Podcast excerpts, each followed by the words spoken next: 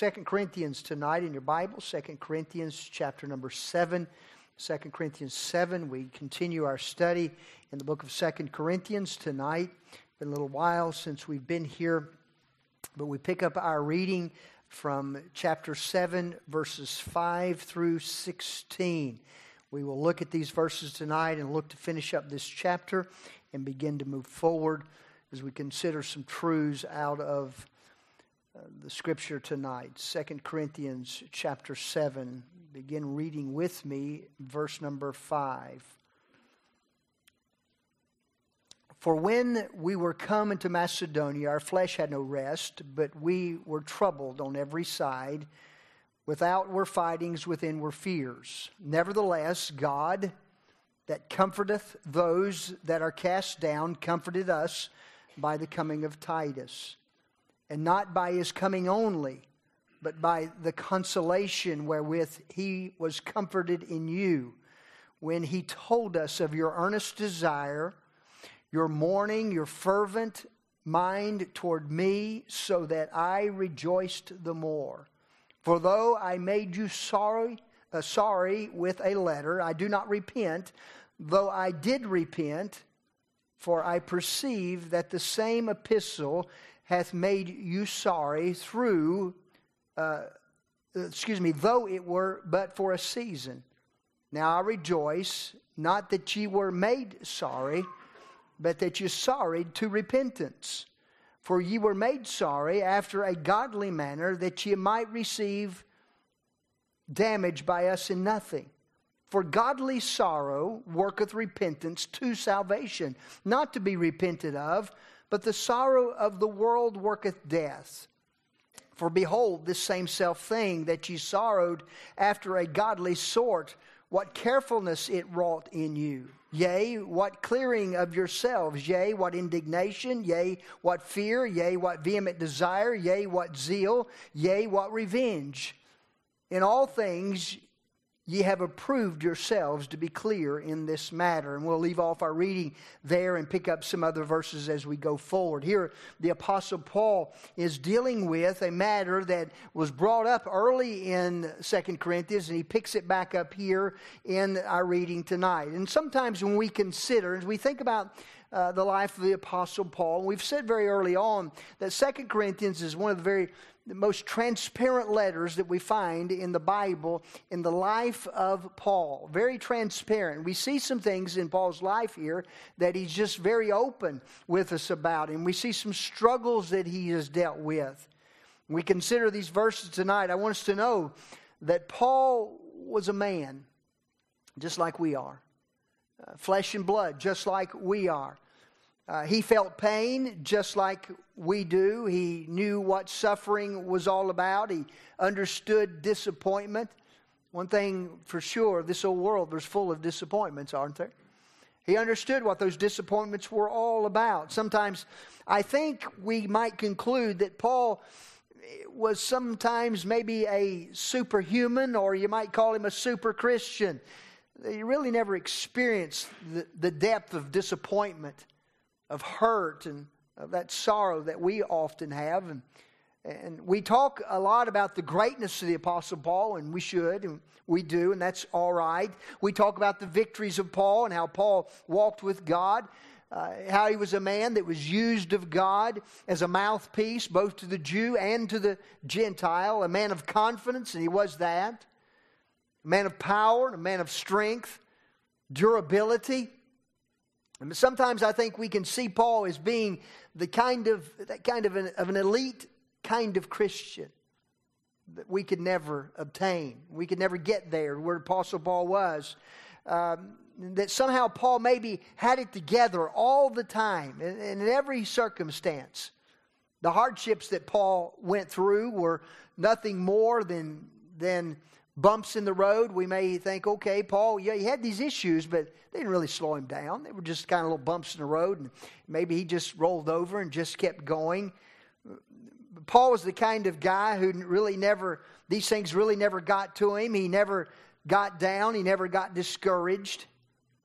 I think sometimes in our preaching and our teaching of the life of Paul, we set him up as, as a, on display as that super Christian, possessing super spiritual abilities that none of us could ever have or might ever think we could.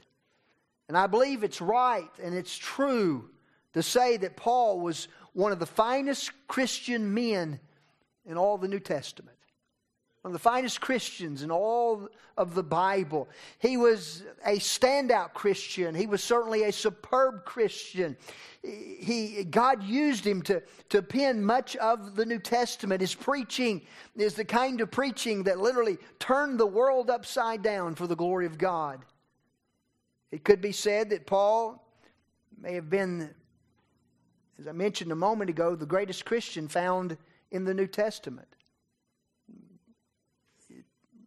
But in our text, as we come to this text tonight, we've just read and we'll read a little bit more. We see that Paul was not superhuman in any way. In fact, he was super weak. Super weak in his body, uh, he had a thorn in his flesh. He asked God to take it away, but God didn't choose to do that.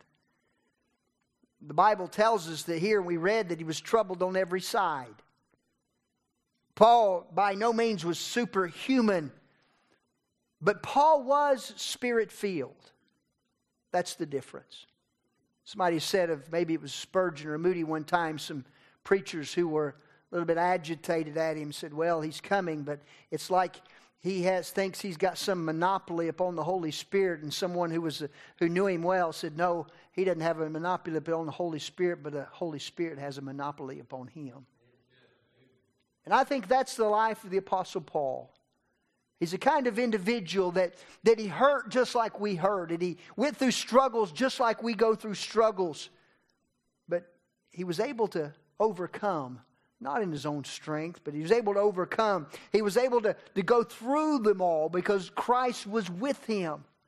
As we consider his life, we look at back at chapter 4, look at verses 8 through 12 of chapter 4.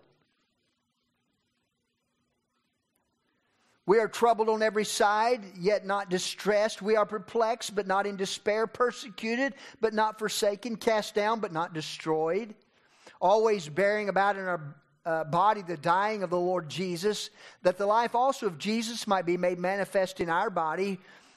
For he which for we which live are always delivered unto death for Jesus' sake, that the life also of Jesus might be made manifest in our mortal flesh.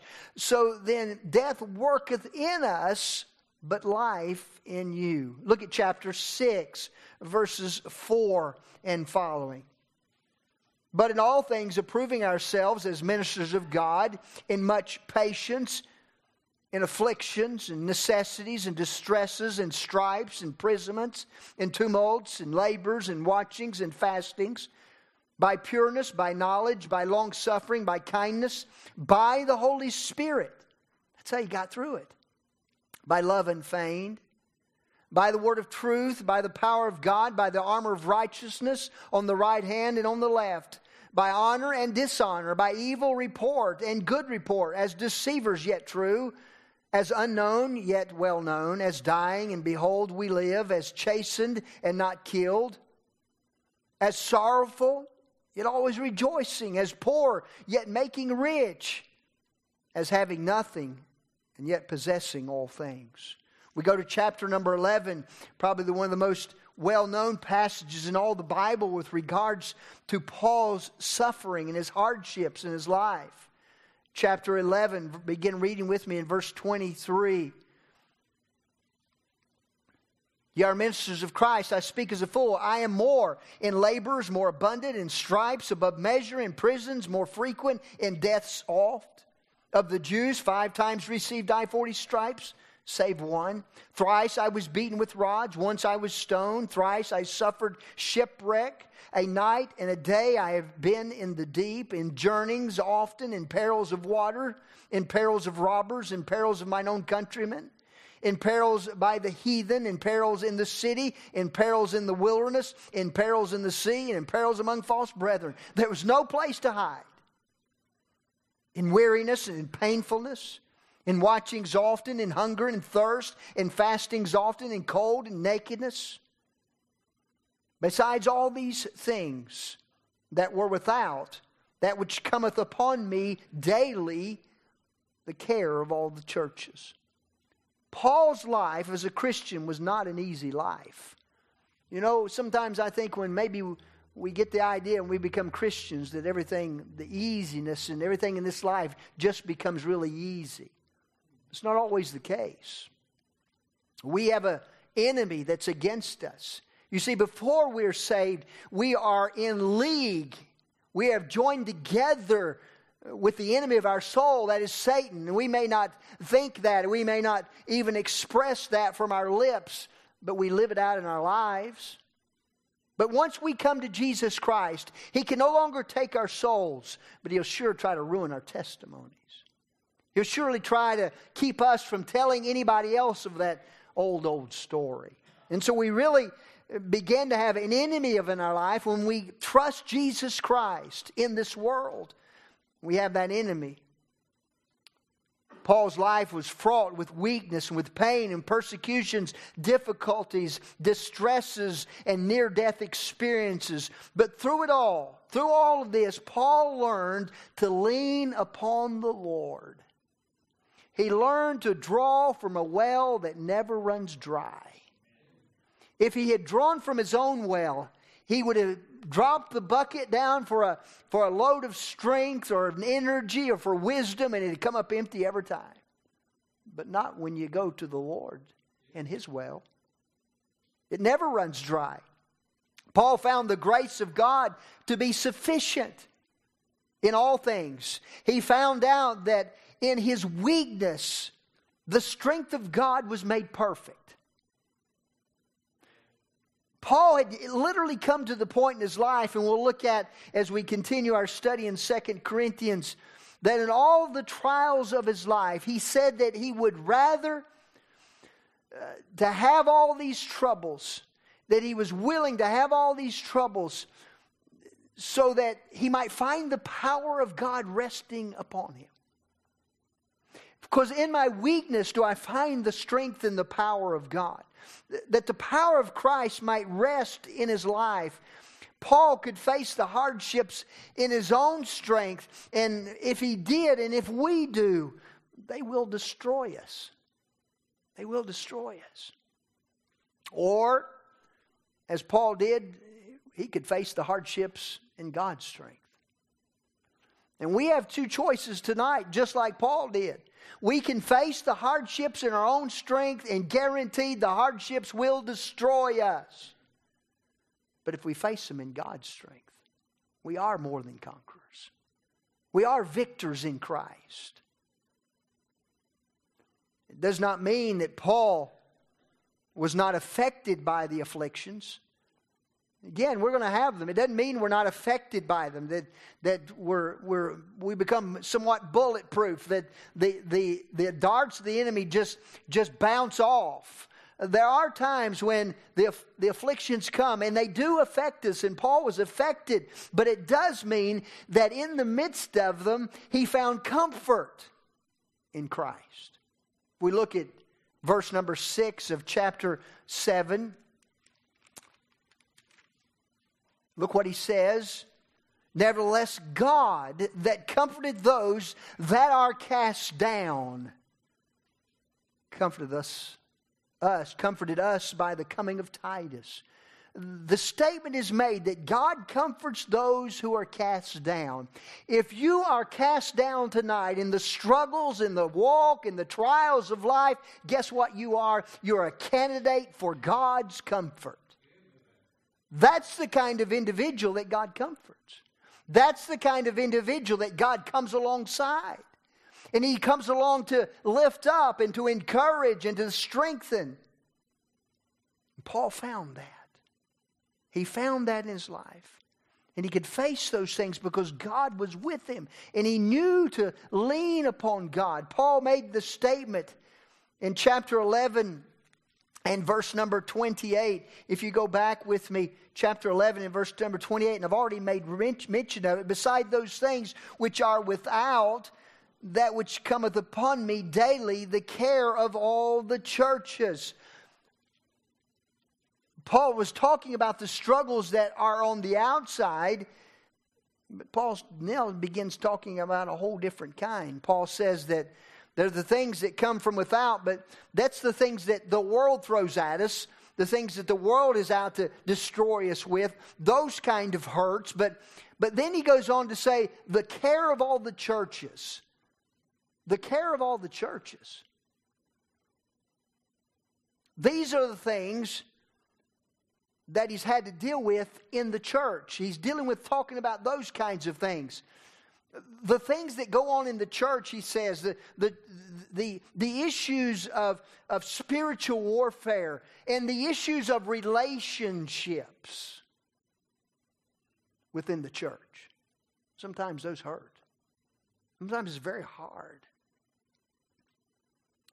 Paul, here in this passage, is heartbroken over shattered relationships. Shattered, relationships within the church family. You know, it's so hard to have those kind of relationships when they become severed or hurt or broken or strained within the church family. It's so hard.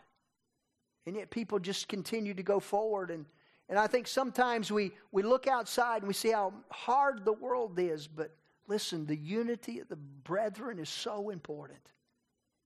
So important. To let nothing come in and sever those, uh, those relationships. And yet, Paul is heartbroken. Paul is nursing a, a broken heart over the church that's at Corinth. He spent nearly two years with them. He's pouring his life into them. No doubt he's won, I, I, would dare say, nearly all of them to the Lord. He's established a work there.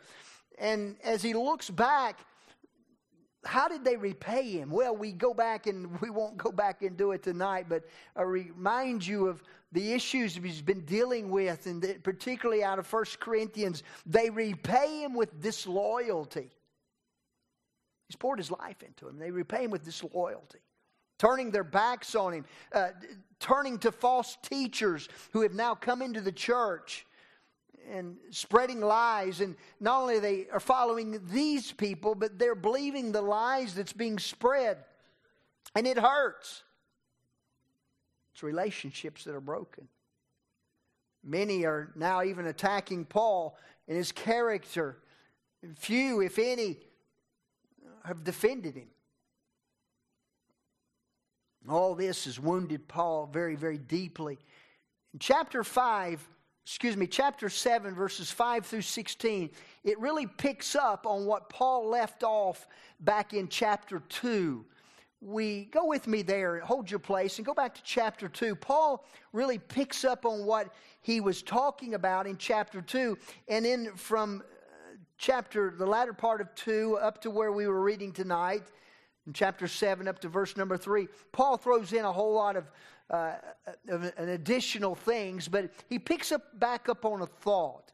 If you go back to chapter 2, look at verse number 1 through 4. But I determined this with myself that I would not come again to you in heaviness. For if I make you sorry, who is he that maketh me glad, but the same, excuse me, but the same which is made sorry by me. And I wrote the same unto you, lest when I come, I should have sorrow from them of whom I ought to rejoice, having confidence in you all, that my joy is the joy of you all. For out of much affliction and anguish of heart I wrote unto you with many tears, not that ye should be grieved but that you might know the love which I have more abundantly unto you. Paul had written a letter to the church at Corinth. He had visited them, and he says in verse number one, I determined not to come back. So somehow, someplace, and sometime in Paul's visit to the Corinthian church, he had been hurt deeply. Something had happened very deeply that disturbed and brought disunity in the body of believers.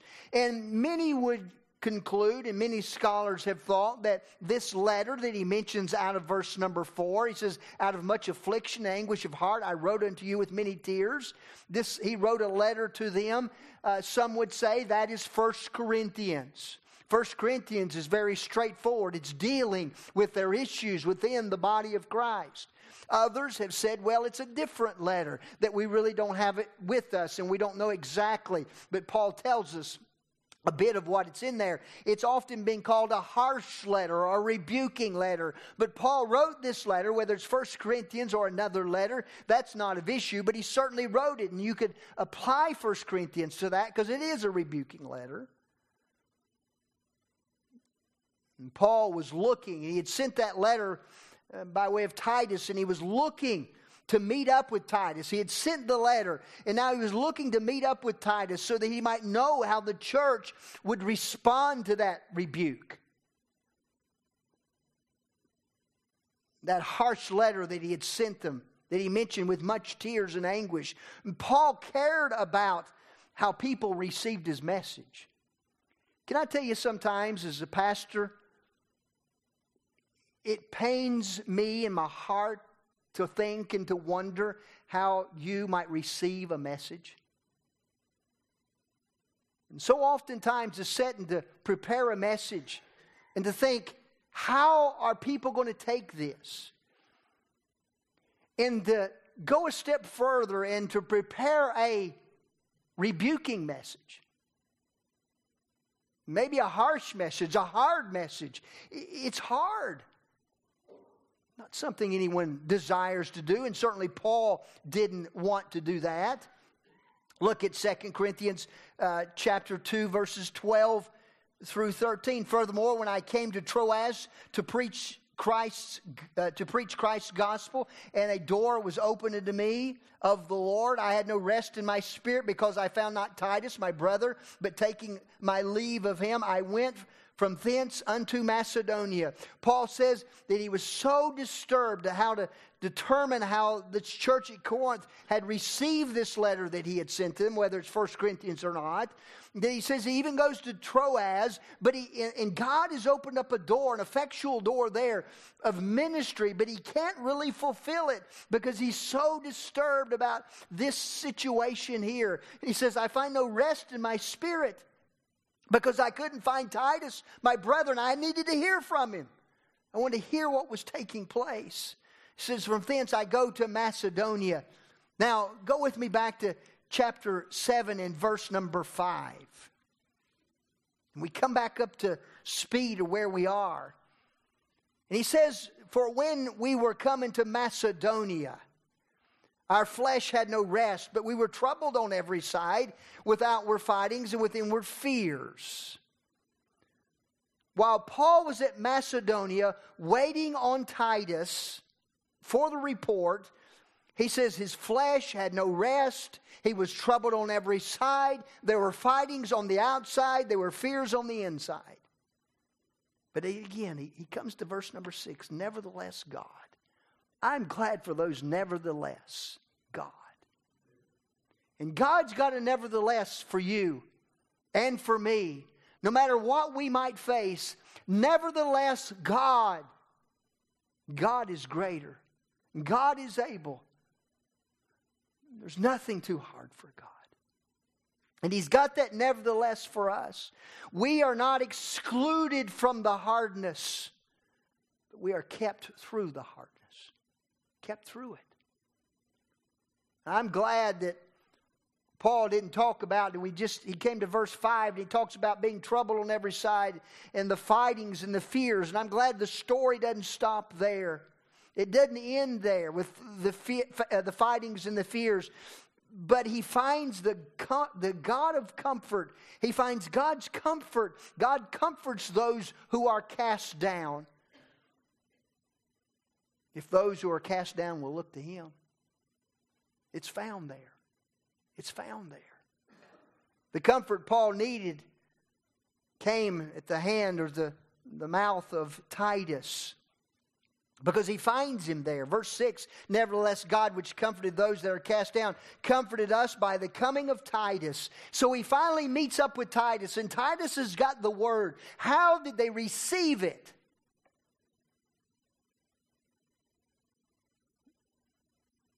The word comfort in these few verses here is used six times. The word joy is used five times in the midst of all this.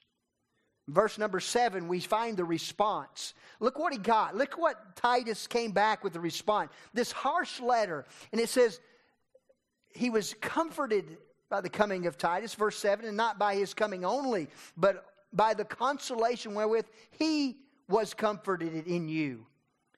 Titus says, I found comfort in these dear folks, in these dear saints. And they were being rebuked by this letter, but I was helped by them also. And he told us of your earnest desire, your mourning, and your fervent mind toward me, so that I rejoiced the more. He says, I rejoiced the more. We find the response that Titus delivered.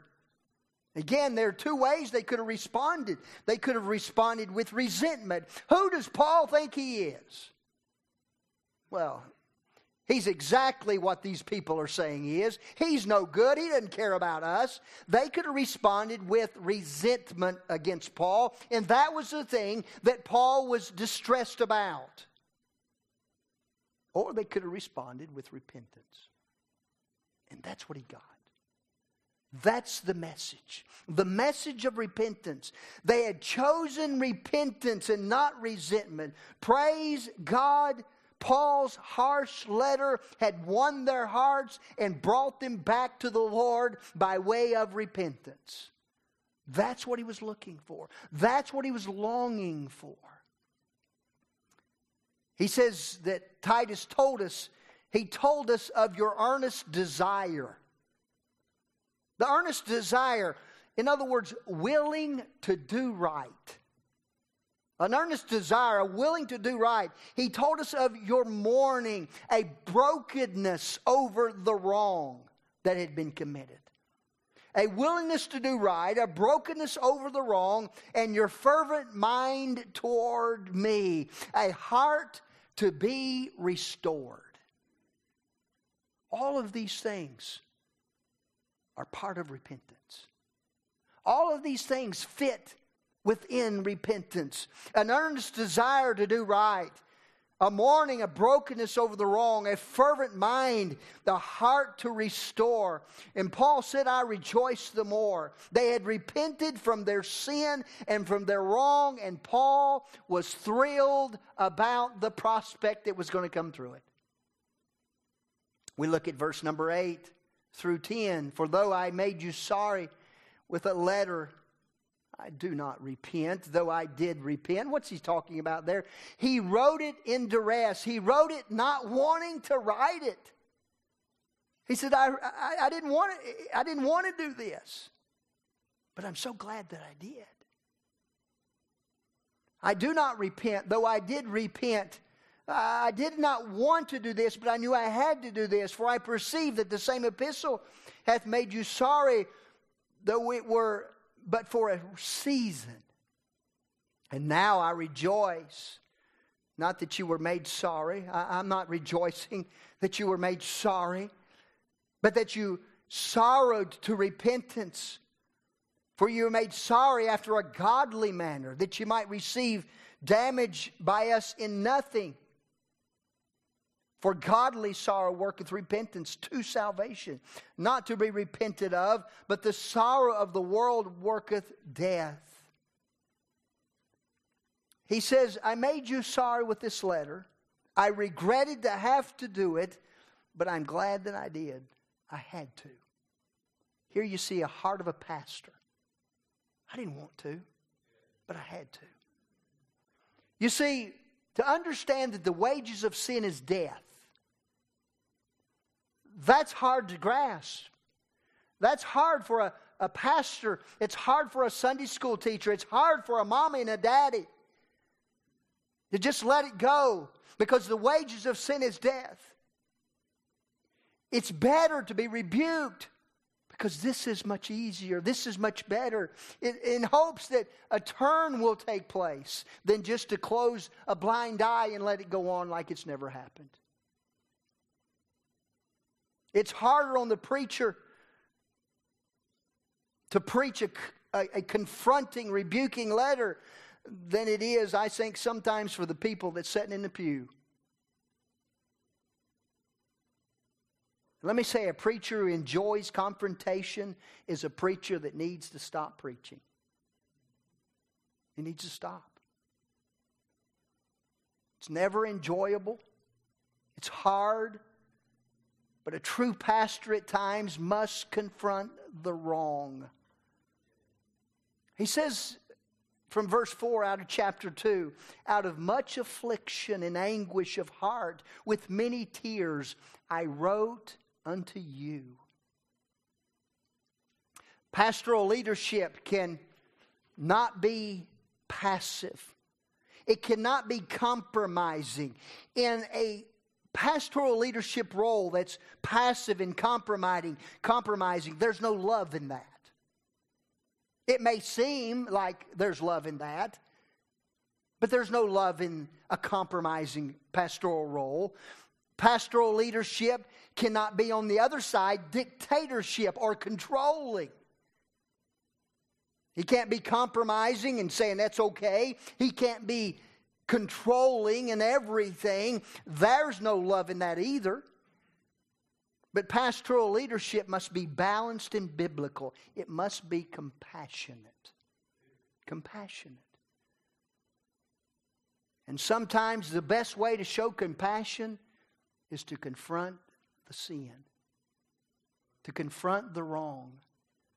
Sometimes that's the best way you can show the compassion. Verses 9 and 10 Now I rejoice not that you were made sorrow, that you sorrowed to repentance. They were made sorry to repentance. Understand that repentance is the will of God. It's the will of God he says they sorrowed after a godly manner out of verse number 9 uh, repentance is the will of god repentance is the way to god out of verse number 10 it brought them to repentance. For godly sorrow worketh repentance to salvation. It's the will of god it's the way to god. And where there is no real repentance there is no real faith in the lord. A person can he talks about a, a sorrow of the world. There's a sorrow of the world. Someone can be sorry about their sin, but it's not so much their sorrow about how their sin has affected them. Worldly sorrow. This is the kind of sorrow that says, I'm, vict- I'm the victim here. I'm the one that's victimized. Sorry that we got caught. Sorry that I'm now in my consequences because of it. But he says they were made sorry after a godly manner. What is this? This is a this is a, a, godly manner, understanding how their sin has affected God, how their sin has affected somebody else. Godly sorrow worketh repentance. This is a change of mind. True repentance is the mark of a true believer. It is the will of God, it's the way to God, it's the work of God within the heart. All of these things are true with regards to repentance. And some teach that repentance is not necessary for salvation. That's not what the Bible teaches. It's the opposite sides of the same coin. Faith will bring about, true faith will bring about repentance. The, progress is obvious here in the passage. There's the confrontation that Paul brought about, which brought about the sorrow, which brought about the repentance, which brought about the salvation. It's the, it's the progress. You can see it in the passage. Repentance is not merely changing one's mind about who Jesus is, but it's changing one's mind about their own sin, about who they are. Repentance is not a human work that some people say. Some people say, well, there's no need for repentance and salvation. It's, it's, a, it's just a work. No, it's not that at all. But it's a work of grace. It's not a human work, it's a work of grace that God brings about in the heart. Brokenness over the sin. And in verses 11 through 15, and I won't take time to read them, but let me just give you a couple bullet points out of it. And Paul gives some evidences of true repentance. He mentions out of verse number one For behold, the same self thing that you sought after a godly sort, what carefulness it wrought in you. First of all, uh, the evidence of true repentance, there's a carefulness that comes with true repentance. It was wrought in them. This idea of carefulness is that of diligence. Now that I've turned from my sin, I'm going to be careful that I don't go back to my sin. A carefulness not to go back. He said there's a clearing involved. He says out, out of verse number 11, the guilt is removed. There's a clearing that's involved. There's an indignation, he says out of verse number 11. There comes true repentance, brings forth a hatred for my sin. The things I used to do, I don't like to do those things anymore. As a matter of fact, I loathe those things. I don't want to go to the bar anymore. I don't want to run around with the crowd doing the things the crowd was doing anymore. I'd rather be in the house of God. There's an indignation now, a hatred for sin. There's a fear, not only a fear of sin, he mentions the word fear out of verse number 11, not only a fear for sin, but I think there's a reverence for God. True repentance brings about, I don't want to go there and I don't want to hurt him. A hatred for sin and a reverence for God. He says a vehement desire. A vehement desire out of verse number 11. The vehement desire is, I don't want to go back, but I tell you what, I, I want to live for the Lord. I want to serve God. A vehement desire to do right, not to continue to do wrong. There's a zeal he mentions out of verse number 11. This zeal, I think this has the idea of a continual sanctification a continual, now a vehement desire to do right and anything that God shows me through His Word and through the preaching of His Word, I want out of my life. If it doesn't, if God doesn't want it there, I don't want it there either. Sanctification, eradic- eradication of, of world and of self and, and that to holiness. There's a revenge. Repentance, I think, brings a revenge. I believe the idea here is to, to make right all you can. I know of people that heard of people that stories of people that have robbed and stole thousands and thousands of dollars. And they got saved. And you know what they did? They turned themselves in. To do what you need to do to make it right relationships, finances, or whatever. There's a comfort, there's a peace that comes through repentance, a peace with God. There's the joy out of verse number 13, there's a peace of God. And in verse number 15, he says there's obedience. Real evidence of, uh, of repentance is there's an obedience. Now that God has wrought a work in my life, I want to be obedient to Him. These are the issues of repentance of the godly sort. And so many people have just put it aside. We don't need it. Oh, yes, we do. I need it all the time. Repent, turn, look to the Lord. Paul found his comfort through repentance, joy. You know, when we repent to the Lord, if there's sin in our lives, if things we allow to come in, there's something, it's like the clouds are rolled away. There's nothing like having nothing between us and the Savior. There's joy, there's the peace that only comes through repentance. Don't be scared of it. But when it, the need is there, let's embrace it. Let's bow our hearts. Father, we come to you tonight.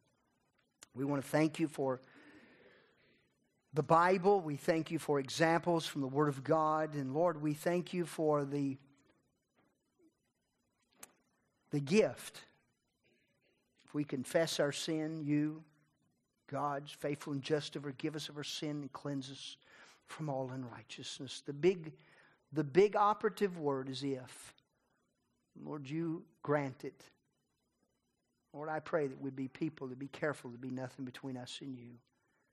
Lord, help, help me to walk rightly before you. And Lord, I pray that you would help us as a church to, to live in this world, Lord, to walk worthy of vocation, to see people saved. Lord, help us to have that walk of holiness. Lord, I thank you for Jesus. It's in his name we pray. Amen.